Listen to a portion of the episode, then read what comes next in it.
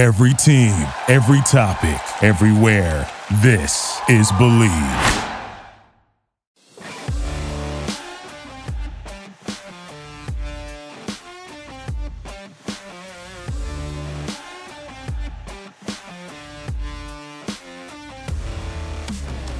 Welcome in, Boston sports fans everywhere. Episode 13. Believe it or not, 13 episodes into Boston's Big Four on the Bleav Network.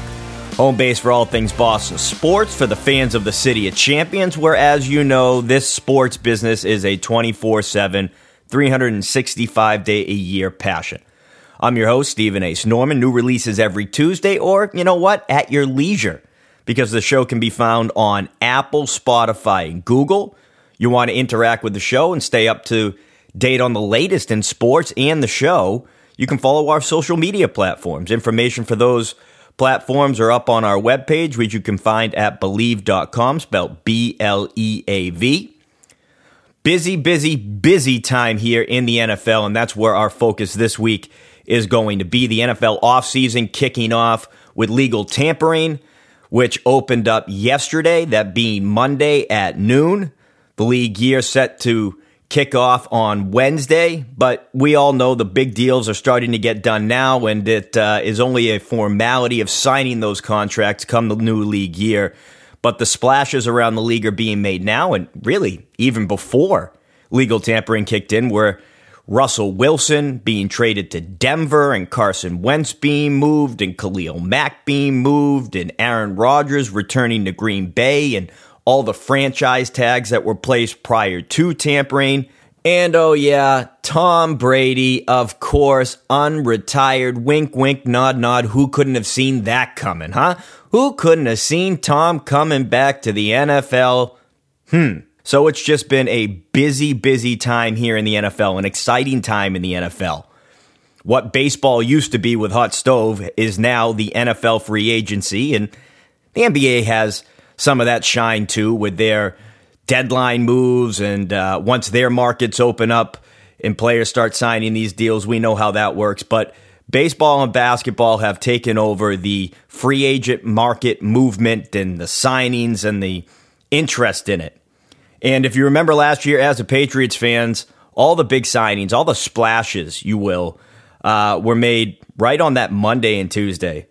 Whether it be Hunter Henry, Matthew Judon, Jonnu Smith, Kendrick Bourne, Nelson Agholor, Jalen Smith, Davon Godchaux, they were really done and ready to be signed come Wednesday. Monday and Tuesday was like breaking news here, breaking news here. The Patriots have reached a deal with this guy. The Patriots have reached a deal with that guy.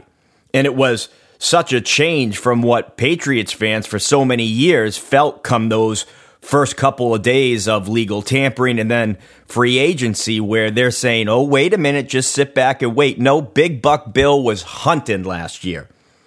And he used Robert Kraft's checkbook to, to go hunting for those free agents. And this year we have a slight change. And I'm going to start before we get into the moves the Patriots have made here over the past couple of hours, past couple of days.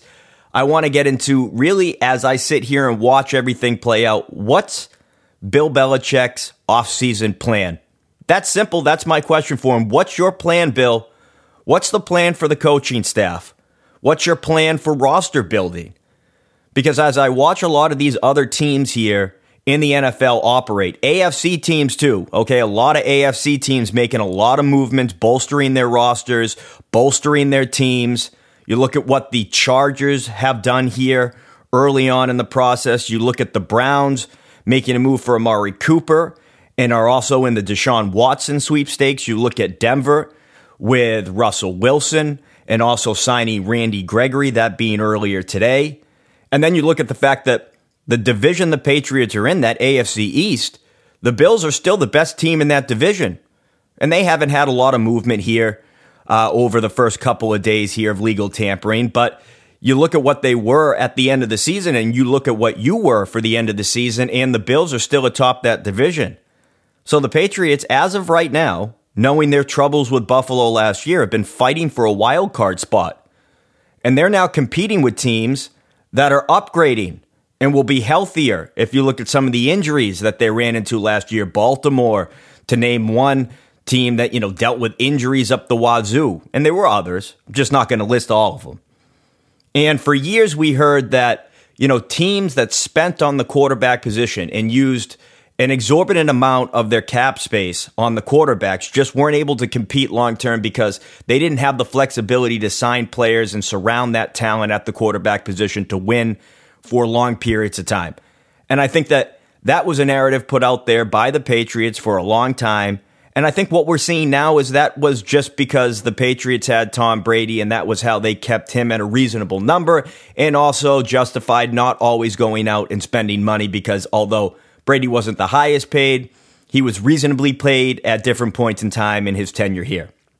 So you now have Mac Jones on a rookie contract. And what are they doing to bolster the roster around him? They have the money, right? They're not spending it on the quarterback. And as I look at the roster and as I look at the coaching staff, as I look at the front office, this team has gotten worse in a pivotal offseason. Okay? And it comes back to Bill. And I think his stubbornness to very much so be telling you right now, Patriots fans, that, yeah, you know what? It has to be his way.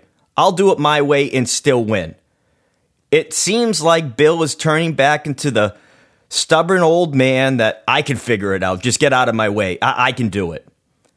And for all the strides that were made during the middle of the season last year and all the good that we felt surrounding this Patriots team, myself included, listen, I'll take the blame. I, I thought this team was headed in a direction that by the end of the season was very clear they were not headed in. And I look at now and I say, for all the positives that took place during the middle of the season and for, I think, the good that came out of Mac Jones and a couple of those free agent signings that the Patriots made last year, uh, well, by the end of the season, they weren't true contenders. And that season ended poorly, and it puts a damper on how you look at this team. That's the reality of it because of the teams that they played at the end of the year and how they handled those matchups not being ready, the attention to detail was no longer there. And the focus to the game plan and the preparation and not making mistakes that were brought on by yourselves, well, that was all on the Patriots. That was all on the coaching. That was all on the players that were in house. And how Bill's handled this transition. It kind of seems like he's slipping a little bit with his desire to adapt, okay? The arrogance, the stubbornness. You look at the coaching staff, it highlights it in and of itself. Bringing back coaches and players that he likes that are yes men. Is it because that he wants wants those guys on staff? He needs those guys on staff and, and what they bring, or is it because he can trust them? You know, to take a line from Meet the Parents, you know, and the Fockers there, okay, the circle of trust. Greg, it's all about the circle of trust. Because if you talk to people around the league, as Tom Curran has done at the combine, he was saying that those personnel people around the league were saying they were flabbergasted by how the Patriots coaching staff had come together to that point. And they're not the only ones. I've been pounding this drum for a while, asking what the bleep are you doing with your coaching staff? Showing that he has less and less trust in others. He can't bring himself to delegate, not even to guys that he knows. Less bring himself to delegate to perceived outsiders who may have a different frame of thought or a different way of thinking. I mean, hell, we got to bring back Matt Patricia and Joe Judge hat in hand looking for jobs that the rest of the NFL wouldn't offer them. Now, Bill obviously likes these guys. Okay, he thinks they have a good football mind. They bring something to the table, whether that be institutional knowledge or just the fact that they're company men or just the fact that they're cheap. I don't exactly know what it is. I'm not going to pretend I'm inside Bill Belichick's brain right now. I don't believe that I would have them in the roles that they're in. Okay, if you want to bring them back to the staff, I've said it before, you want to have those guys with institutional knowledge because you've lost so many coaches that have had so much tenure here and so much experience here with how you like to do things, then bring back some of those guys but bring them back in the right roles. Bring them back in roles that they're capable of or have done before. This isn't the time to start training people on the fly, which is what Bill is doing. So, for as much as I believe Bill has faith in their football minds or whatever they bring, whatever he likes about what they bring to the table, I think there are some concerns, even from Bill's point of view, on just as much how much can they bring to the jobs that he's going to have them fill? Because the report last week was Bill could be calling the offensive plays. Now, it doesn't surprise me that Bill in a year that Josh just leaves and takes with him two offensive staffers and Mick Lombardi and Cam Bricillo along with him to Vegas, that Bill wouldn't have a more hands on approach with the offense. But if Bill had capable people on the staff, would he have to take over play calling duties? Ask yourself that. Does the head coach of the team, whose primary focus is usually and typically is defense, would he be calling the offensive plays if someone on his staff was experienced enough and had the qualities and were qualified enough to do the job? I mean, just ask yourself if there were capable coaches on the staff to call the offensive plays, would it even be floated out? And I'm sure it came from a source close to or within the organization that Bill Belichick, the head coach of the team, was potentially going to be calling plays that can only be because of one or two things. One, Bill doesn't trust someone from the outside who's actually qualified to do the job. He doesn't trust that person. Okay. He doesn't want them within the organization messing up the way that he likes things done.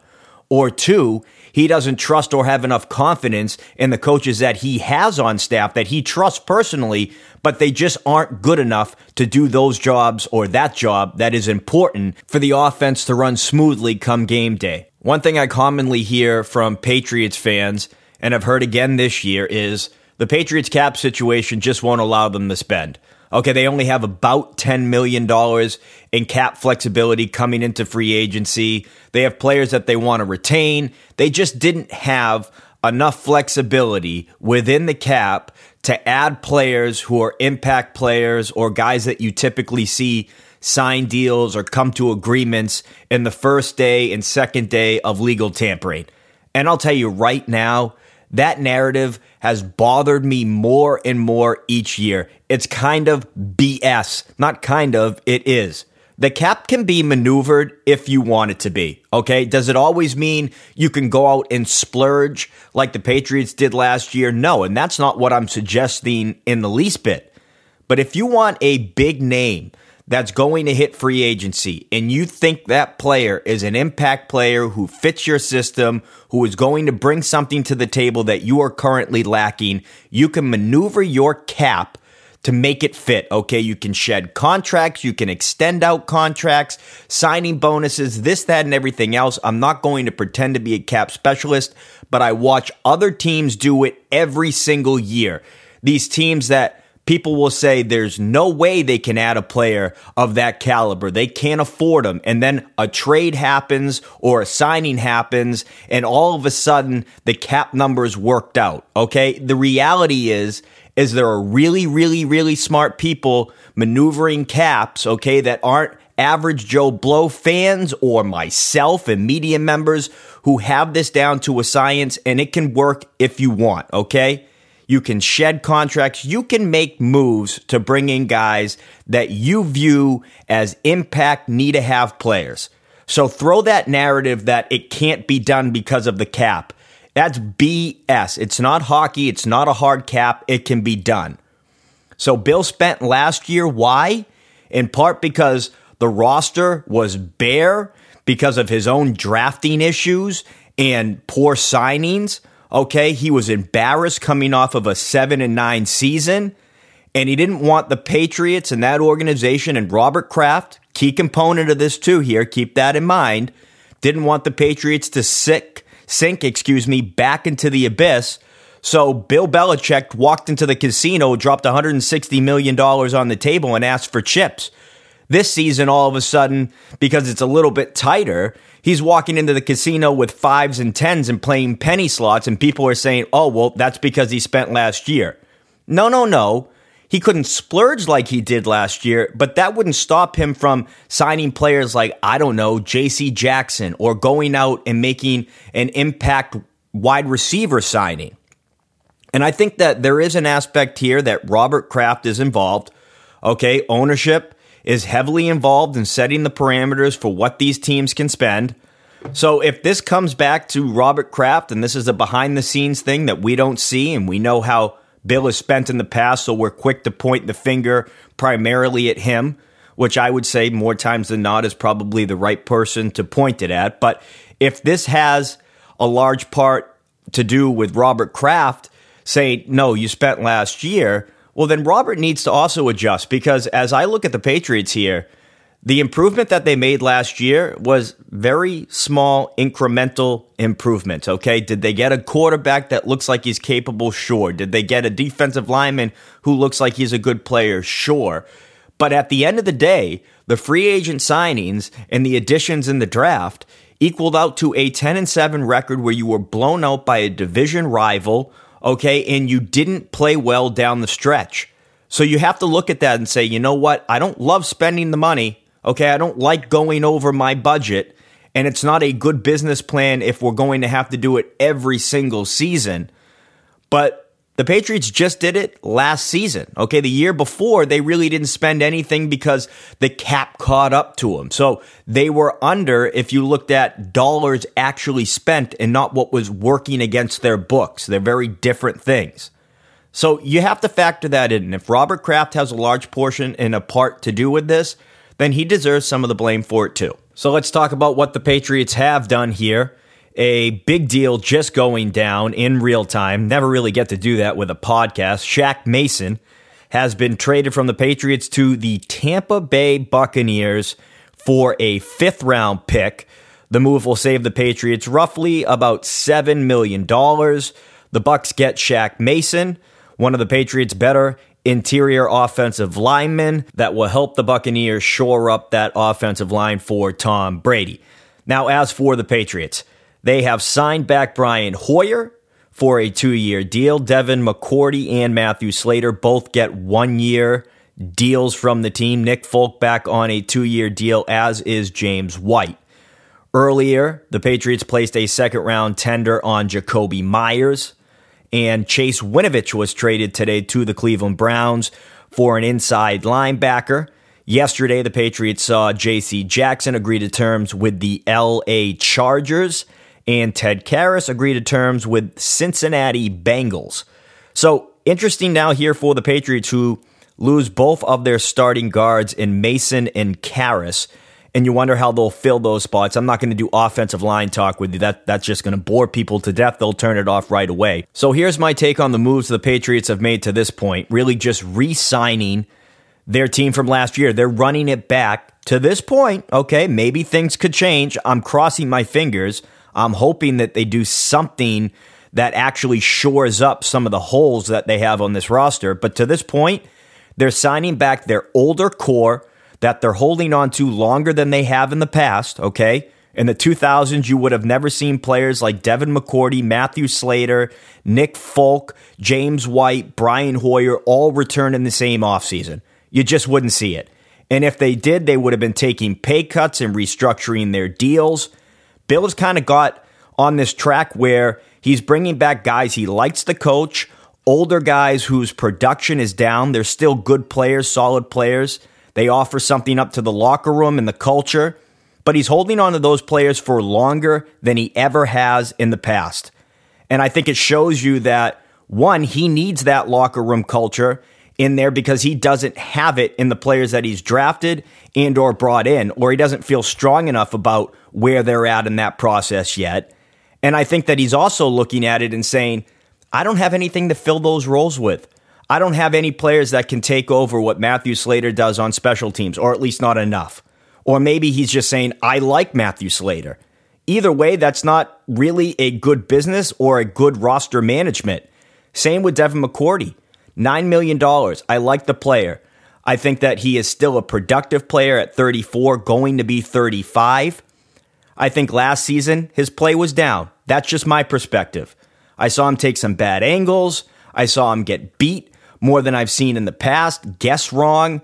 I just think that his play has slipped, but they need that on the back end of that secondary. They need that stability because they don't have it in the terms of anyone else back there right now. And JC Jackson walking away, if you also saw Devin McCourty walk away, what would that secondary be without either one of those guys? But it's a real change in what Bill has done in the past to how Bill is operating now. And it shows you that he's more in line with coaching guys he likes and coaching guys that he feels offer up a culture. And he doesn't mind bringing back older players, which is a philosophy that he was never about when moving on from guys earlier rather than later, sooner rather than later, because you want to get the return and the value that you would get from moving on from those players and filling them with younger players who are ready to step up.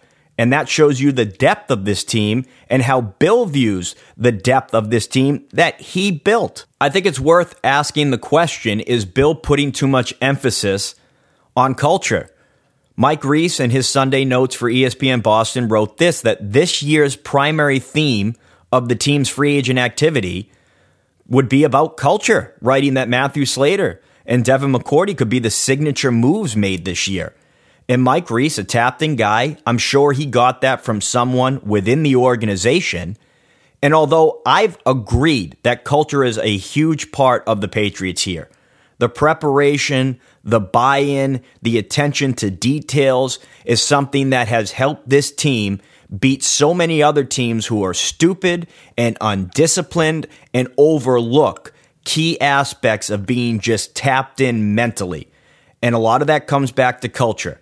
So I think it is important and it has been important.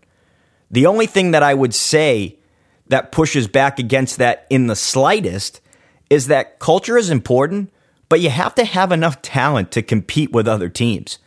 Your culture doesn't equal wins if the team on the other side of the field is that much better than you, that much faster than you, that much more talented than you. The culture isn't going to pay off if you can't compete. You can buy in and do all the prepara- preparation, excuse me, in the world. But if you're not actually able to play better and execute better than the team on the opposing side of the field, that culture isn't going to get you very far. And oh, by the way, some of that culture wanes as you lose. You look at the work ethic that was at the end of the season, the attention to those details, it digressed as the Patriots faced better competition and got beat handedly. So far, the moves that Bill has made is telling me that he's fine bringing back the same group, okay? The same group, aging one more year, keeping the status quo, and just expecting players like Mac Jones, Kendrick Bourne, Hunter Henry, Jonnu Smith, and others to continue to get better in the system in their second year. And the Patriots are going to need that. Now, I'm hoping that with the $7 million they gain by trading away Shaq Mason, that they're able to either sign or trade for a impact linebacker or wide receiver or cornerback or edge rusher, all of the positions that I think they need addressing. But Bill must not be that worried with how the end of the season played out. I mean, that's what he's kind of telling me to this point. He's telling you that he can operate like he did when Tom Brady was here. Like he can get guys on that secondary market for lesser contracts, better deals, fit them into the system, coach them up, and get the same production that other teams get out of better players who have more skill. Which brings me to this take, which is something that evolves. Okay, takes evolve, perspectives evolve. One minute you can be sitting high and feeling good about a plan, and the next moment down the line, not so far down the line, you can feel differently. Right now, Bill, in year three of this rebuild, retool, I'm not feeling so good about the whole process. I'm not liking how he's operating this offseason. I liked how he handled last offseason. Aggressive, against the grain, against what he typically likes to do out of his comfort zone. And I thought the Patriots made a step in the right direction that in the middle part of the season I felt like was a substantial step. By the end of the season, I wasn't so sure, but it was them going after better tier players. But what I've seen since the end of the season is a Bill that's gone back to bullish Bill instead of big buck Bill. A guy that's set in his ways, arrogant, stubborn, whatever you want to use to describe Bill, He's operating as if it was the old days when the Patriots were walking into AFC championship games and winning their division every year. The reality is, the league, other teams within the league, can offer good deals and are closer to Super Bowls.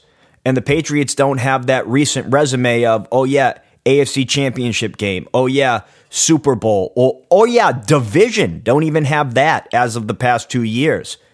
So they're not handling bringing on talent this offseason the way they did last offseason. So it seems to be back to good old Bill, good old stubborn, my process, my way Bill. And as he gets older and you look at the coaching staff, you would think he would want to delegate more. Instead, he's biting off what, in my estimation, is more than he can chew, or at least from, from where I'm sitting.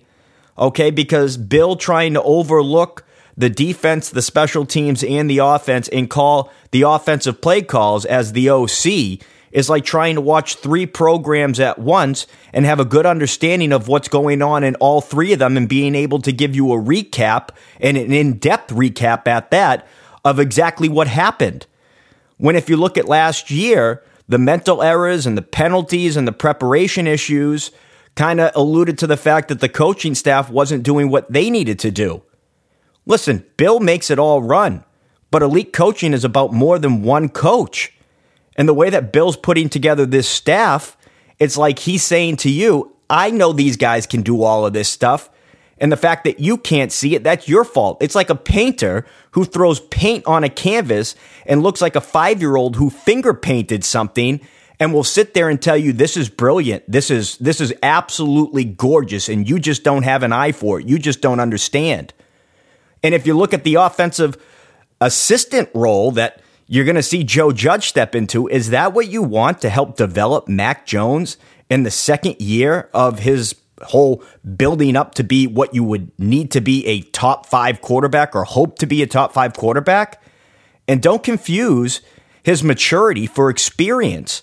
And the coaches don't have experience. They're all learning on the fly in their second year.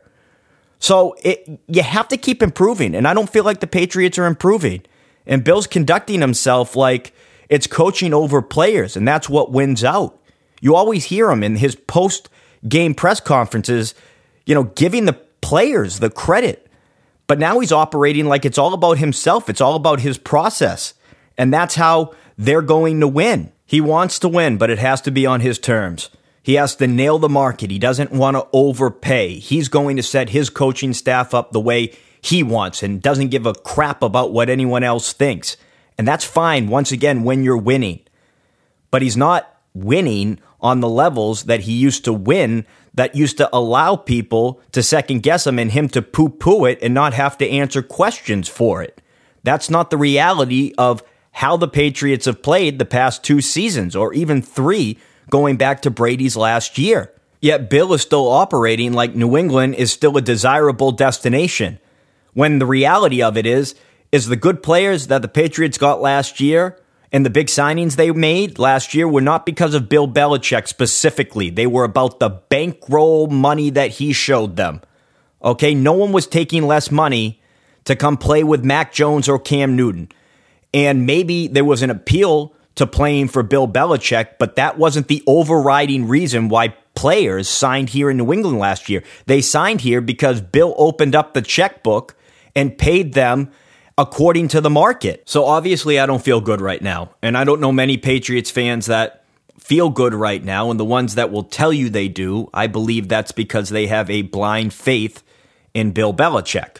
And he's earned that to a certain degree. But once again, your past does not speak for your current if it's not the same level of performance, execution, and dominance. So it's just a different way to look at Bill Belichick, and people are reluctant to push back against Bill Genius.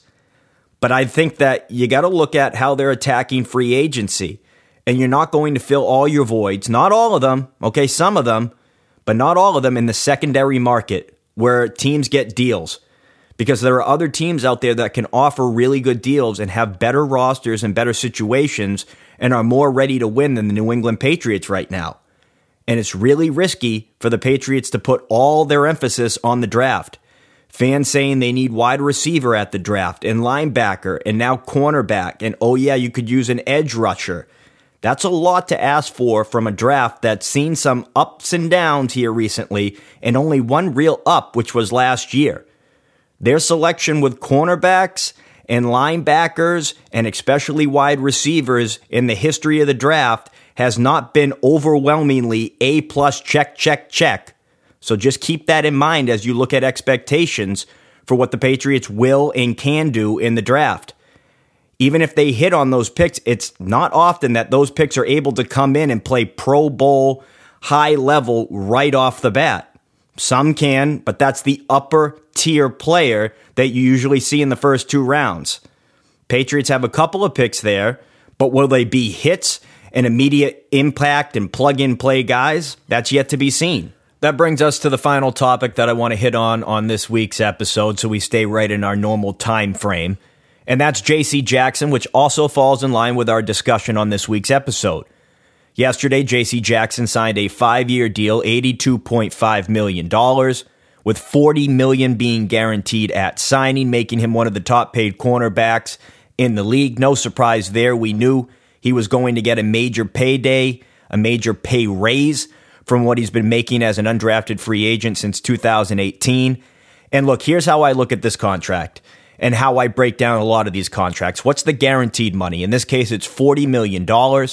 So the Patriots weren't comfortable paying $40 million over the first two years of the deal, which is how it's broken down for a lot of these players. It's the first couple years of the deal you have to look at. So they weren't comfortable with that. And the other way you could look at it is it's five years for $82.5 million, which brings him in at a AAV of 16.5 million, which is not crazy. It's not the Jalen Ramsey money which is five years, $105 million with 71.2 guaranteed. And I look at both those numbers and I say, those are terms the Patriots should have been comfortable with. At the very least, extending themselves for a player in a position of need. Sometimes you have to pay for need. And when you haven't planned out properly and you don't have anything behind JC Jackson as a fill in and there's no clear replacement or succession for a player, you have to overpay a little bit. And at least in JC Jackson's case, he's 26 years old. He's a durable player who has caused turnover after turnover after turnover. 25 picks since he came into the league, 25 picks. That's the most by a player in the first four seasons of his career. And if you look at last season, eight interceptions, a league leading 23 passes defended, and one forced fumble. Is JC Jackson a shutdown corner? No, probably not a shutdown corner, but he's a premier corner in the league. He's a player that has fit into your system, that has been around the ball, right place, right time. There's something to be said about that. It's not all coaching. And he's turned over the football enough that's given your offense an opportunity to score points. And that is one of the biggest differences in winning and losing football games. A physical man corner in a limited market that you don't have to now go back to the drawing boards and piece together how you're going to build your defense or how you're going to play your defense. You're not tied to playing just zone, which Patriots did a lot last year. But if you put aside another good cornerback with JC Jackson, you could go back to that physical man coverage that Bill has been known to play. And good quarterbacks pick apart zone. So that's the reality of it. And I look at JC Jackson and I say, this is a good player. This is a player who's at that right age that you probably didn't want to go five years, that you didn't want to give him the guaranteed money. But you know what? What do you have? What's your plan? And the Patriots don't have one. And the depth at that position, Jalen Mills, who played the boundary corner last year, but that's not really where he fits in best. Jonathan Jones should be coming back from an injury, will be good in the slot. Joejuan Williams has sucked Shaun Wade barely got on the field last year. He was the rookie they traded for in the preseason. And Justin Bethel is more of a special teams player. And that's not even to bring up Bill's debacles in the draft when it comes to picking cornerbacks. Need I mention Joejuan Williams in the second round in 2019? Duke Dawson in the second round in 2018? Or Cyrus Jones in the second round in 2016? and Ras-I Dowling, I forget what year it was, also being a second round player, they never really panned out. And you look at what Bill has now and the way he likes to play defense, And when this team has won and won Super Bowls, Ty Law, Asante Samuel, Aqib Talib, Darrelle Revis, Malcolm Butler, Stephon Gilmore, who do the Patriots have now to fill in? And Bill not willing to go to the number that it would have taken to get this player, to me, is just stubbornness. Evan Lazar reporting that the Patriots were close. I've heard Mike Giardi contradict that report, but the Patriots wanted to offer a shorter term deal with less guaranteed money. And to me, the player is saying, you know what? I got a team that's going to pay me more right now. I already waited out the process. I bet on myself. And during the season, Patriots came to him, so you know that they liked him to a certain degree, but they didn't like him enough. And I look at that and I say, once again, Bill, what's your succession plan? You don't have one. Another example of roster mismanagement, asset mismanagement, where the Patriots didn't place the franchise tag on JC Jackson. They could have done that and tried to work out a trade later on, buying them more time, or even kept the player. I don't know, maybe because he could have helped you and at a position that you don't have very much, especially against Buffalo and some other teams you're facing this year whose passing game is elite and premier, and your defense right now, which was supposed to be your catalyst down the stretch, wilted away, and now you've left it thinner than even before. I would have personally tagged him and kept him if you weren't comfortable giving him an extension at least draft something or sign someone, have them in the system, have them there for a year where you can coach them up, and then you're in a better position at the cornerback position and with your depth later on as then one more off season down the road, he departs, and you have at least a better succession plan there and a more stable depth than what you have right now at a position which is one of the most important in the whole NFL quarterback, cornerback, edge rusher, and then maybe wide receiver. You could argue some other positions, but it's one of the top three positions, in my opinion, in the entire league. And the Patriots have a whole bunch of who, what, where, and what the hell are you going to do in their defensive backfield. I mean, I'd love for someone to explain to me how tagging Joe Thuney a couple years ago for $15 million, a guard, and then letting walk away in free agency the following season is more worth it than tagging JC Jackson, a number one cornerback, at $17.3 million and at least getting someone else ready to fill that position in the following year is not worth it. Please explain that one to me because I'm still scratching my head searching for answers on that. And for the group of fans out there who are saying JC Jackson isn't worth the money and JC Jackson is not a shutdown corner, he gets targeted, he gets beat. I want you to name me a cornerback in this league who doesn't. In the era of passing the football, name me one corner who isn't thrown at at all and has never gotten beat or doesn't get beat even throughout the course of a 17 game season at all. I mean, name, name someone, please. Jalen Ramsey, who's topped out the entire market, he was beat by Tom Brady in a playoff game. He was attacked by Joe Burrow in a Super Bowl, a second year quarterback. Does that mean Jalen Ramsey isn't worth it? He is. In this era, all cornerbacks get thrown on. There's no more uh, Revis Island or players like that. Everyone gets thrown on because every team can throw the football. And that's where we're going to wrap up this week's episode. I did want to touch on Tom Brady's unretirement as if he was ever actually retired from the game of football. But time wise, I think we're already pushing it with the length of this episode. So there you have it. Episode 13 of Boston's Big Four in the books. I hope you enjoyed this week's episode. I hope you enjoyed every episode you've ever listened to that's come from this program. I really do.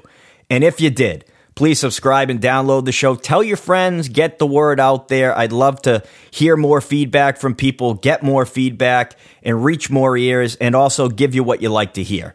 So if you want to follow the show, Apple, Spotify, and Google, we also have our Instagram, Facebook, and email running. You can find that information, as I said at the beginning of, of the program, on the website, bleav.com.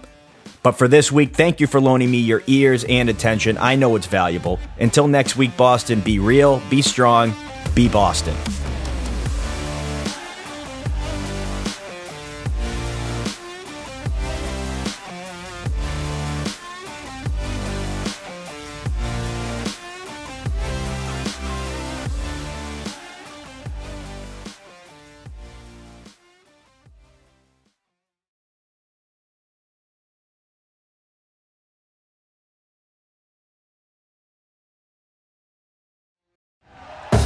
Thank you for listening to Bleav. You can show support to your host by subscribing to the show and giving us a five star rating on your preferred platform. Check us out at Bleav.com and search for B L E A V on YouTube.